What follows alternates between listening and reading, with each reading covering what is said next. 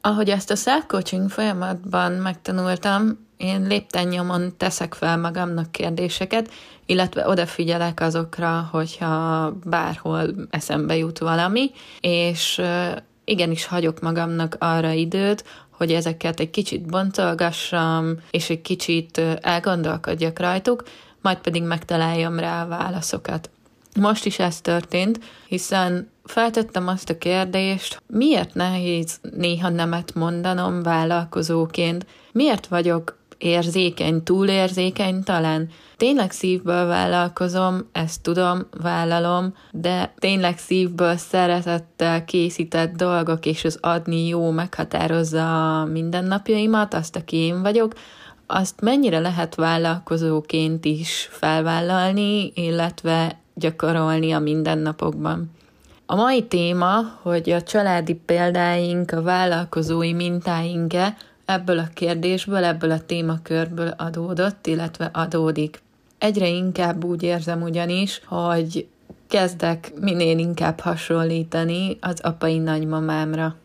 Képzeljetek el egy olyan nőt, aki egész életében vidéken élt, gyakorlatilag a családjának szentelte az egész életét. Háztartásbeliként az otthon, a család, a gyerekek, majd az unokák, az állatok, a kert és a szomszédok tették ki a mindennapjait, hogy valaha is vágyott-e többre, valaha is szeretette volna alkalmazott lenni egy cégnél, vagy vállalkozni szeretett volna, azt nem tudom sajnos, és megkérdezni sem sajnos már, viszont azt tudom, hogy rengeteg olyan helyzet, olyan szituáció, amit ő én úgy gondolom, hogy intuitív módon oldott meg, amikor én gyerek voltam, és rengeteg olyan iránymutatás, amit a cselekedeteivel, a mondataival, szavaival akkor adott nekem, az feltölt vállalkozóként ma. Egyre inkább azt érzem, hogy hasonlítok rá. Egyre inkább érzem azokat a szavakat, azokat a megoldásokat, amiket ő mondott, javasolt, vagy egyszerűen megtett, az én vállalkozói döntéseim mögött, illetve ha én is felteszek egy kérdést, döntéshelyzetbe kerülök, akkor nagyon-nagyon hasonló értékrend szerint fogok választani. Ahogy nőttem, és egyre több problémával, kihívással találtam szembe magam, emlékszem, halálba tudott kergetni egy mondatával, ami úgy hangzott, hogy Timike, nem gond, megoldjuk, mindig lesz valahogy. Én most nem jól adtam vissza a hangsúlyt, de ő annyira szeretetteljesen tudta ezt mondani, hiszen ha nem is tudta valamire a megoldást, nem tudta megoldani, akkor próbált megvigasztalni, próbált egy olyan ö, pozitív életszemléletet átadni, hogy mindenre van mindig megoldás, és mindig menni kell tovább, mindig lesz valahogy, és ebben nagyon-nagyon igaza van. Ez az a mondat, ami akkor tényleg mindig-mindig az őrületbe kergetett, és nem tudtam rá türelmesen válaszolni, nem tudtam magaménak érezni, nehéz volt lehiggadni. Manapság, főleg amióta a self-coaching folyamatot alkalmazom, azóta nagyon sokat eszembe jut, és úgy gondolom, hogy sokkal türelmesebb vagyok, türelmesebb vagyok magammal szemben. Annak idején ez volt az egyik legnagyobb hibám, hogy türelmetlen voltam, én azonnal akartam a megoldást, azonnal akartam tudni, hogy hogyan tovább. Vállalkozóként szembesülnöm kell azzal, hogy ez nem mindig történhet így, nem mindig kell, és nem is mindig szabad hirtelen döntést hozni, hanem át kell gondolni, mérlegelni. Nyilván A-ból B-be el lehet jutni egyenesen is, de ugyanakkor, hogyha beittatunk kitérőt, vagy kitérőket, vagy esetleg egy kacskaringósabb úton, úton jutunk el A-ból B-be, az egyáltalán nem baj. Az ő tanítása volt az is, hogy adjál. Nyilván ez soha nem hangzott így el, nem volt leírva, ez az ő személyiségéből fakadt, és számomra egy olyan példa és példakép volt, amit tényleg átvettem magánemberként is, és vállalkozóként is. Kislányként én ezt úgy értelmeztem, hogy osszam meg a csokimat a barátnőmmel, meg az uzsonámat az osztálytársakkal, segítsek, adjak, ahol tudok, akinek tudok. Ha közösségben vagyok, akkor fontos az, hogy a többiek mit gondolnak, hogy közösen oldjuk meg akkor a problémát, hogy közösen alkossunk valamit, hogy előrébb jussak én is, illetve a másik is. Ő ezt egész életében alkalmazta, szerintem tudattalanul.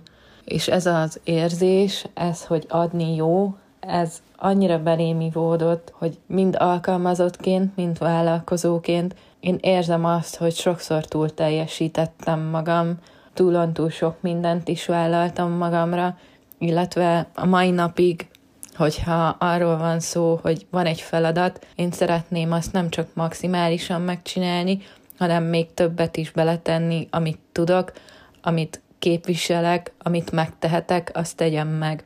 Másik oldalon ez vállalkozóként gondolkodásra kényszerített, ugyanis nem egyszer futottam bele olyanokba, hogy ingyen dolgoztam, vagy kevesebb pénzért dolgoztam, mint amennyi annak az értéke lett volna, vagy egyáltalán megcsináltam valamit, és nem értékelték még egy köszönömmel sem.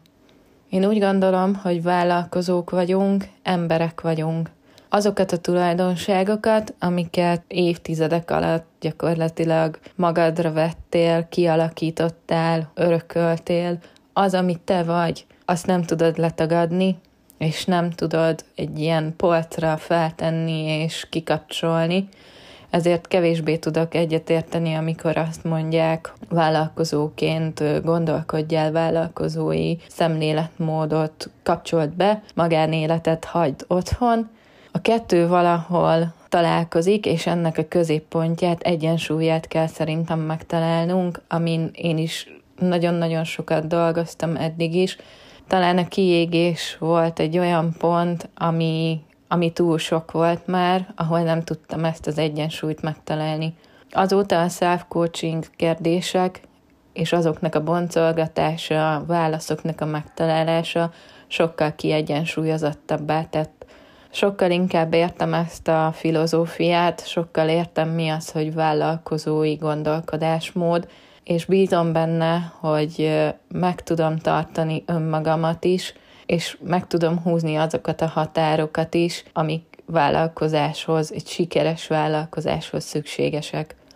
Ha azt mondom, hogy szívből vállalkozok, és van lelkesedésem, lendületem, szívesen, tényleg szenvedélyből teszem a dolgomat, akkor benne van az, hogy ki vagyok én, és ezt csak önazonosan tudom kommunikálni.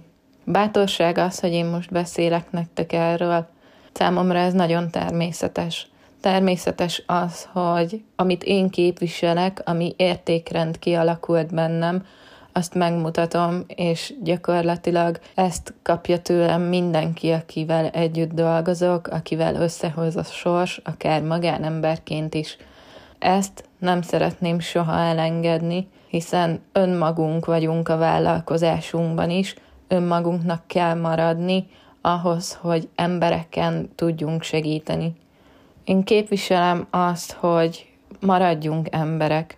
És ez egy nagyon jó mondat, amit pár hónappal ezelőtt fogalmaztam meg, és írtam is róla posztot, nem is emlékszem melyik közösségi média felületre, de úgy gondolom, hogy ez egy nagyon jó útra való lehet ebben a podcastban, hogy mit hoztál magaddal, milyen tulajdonságok azok, amik az erősségeid lehetnek, mik azok a minták, példák, amiket te jó szívvel követsz felnőttként is, azok maradjanak veled vállalkozóként, és ezt építs bele a vállalkozói önazonosságba.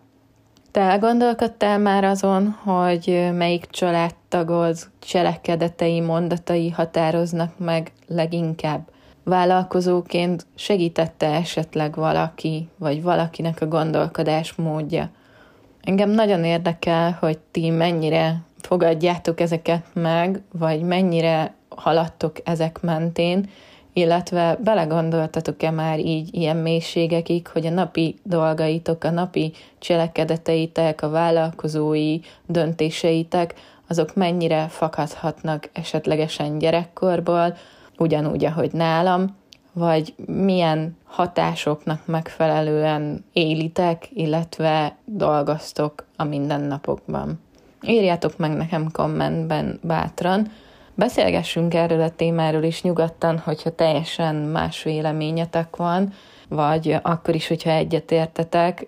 Szerintem szintén egy megosztó témát hoztam ma, úgyhogy nagyon kíváncsian várom, hogy ti mit gondoltok. Köszönöm, hogy ma is velem sétáltatok. Holnap jön egy újabb részt a Séták a vállalkozásod körül podcastban. Tartsatok akkor is velem!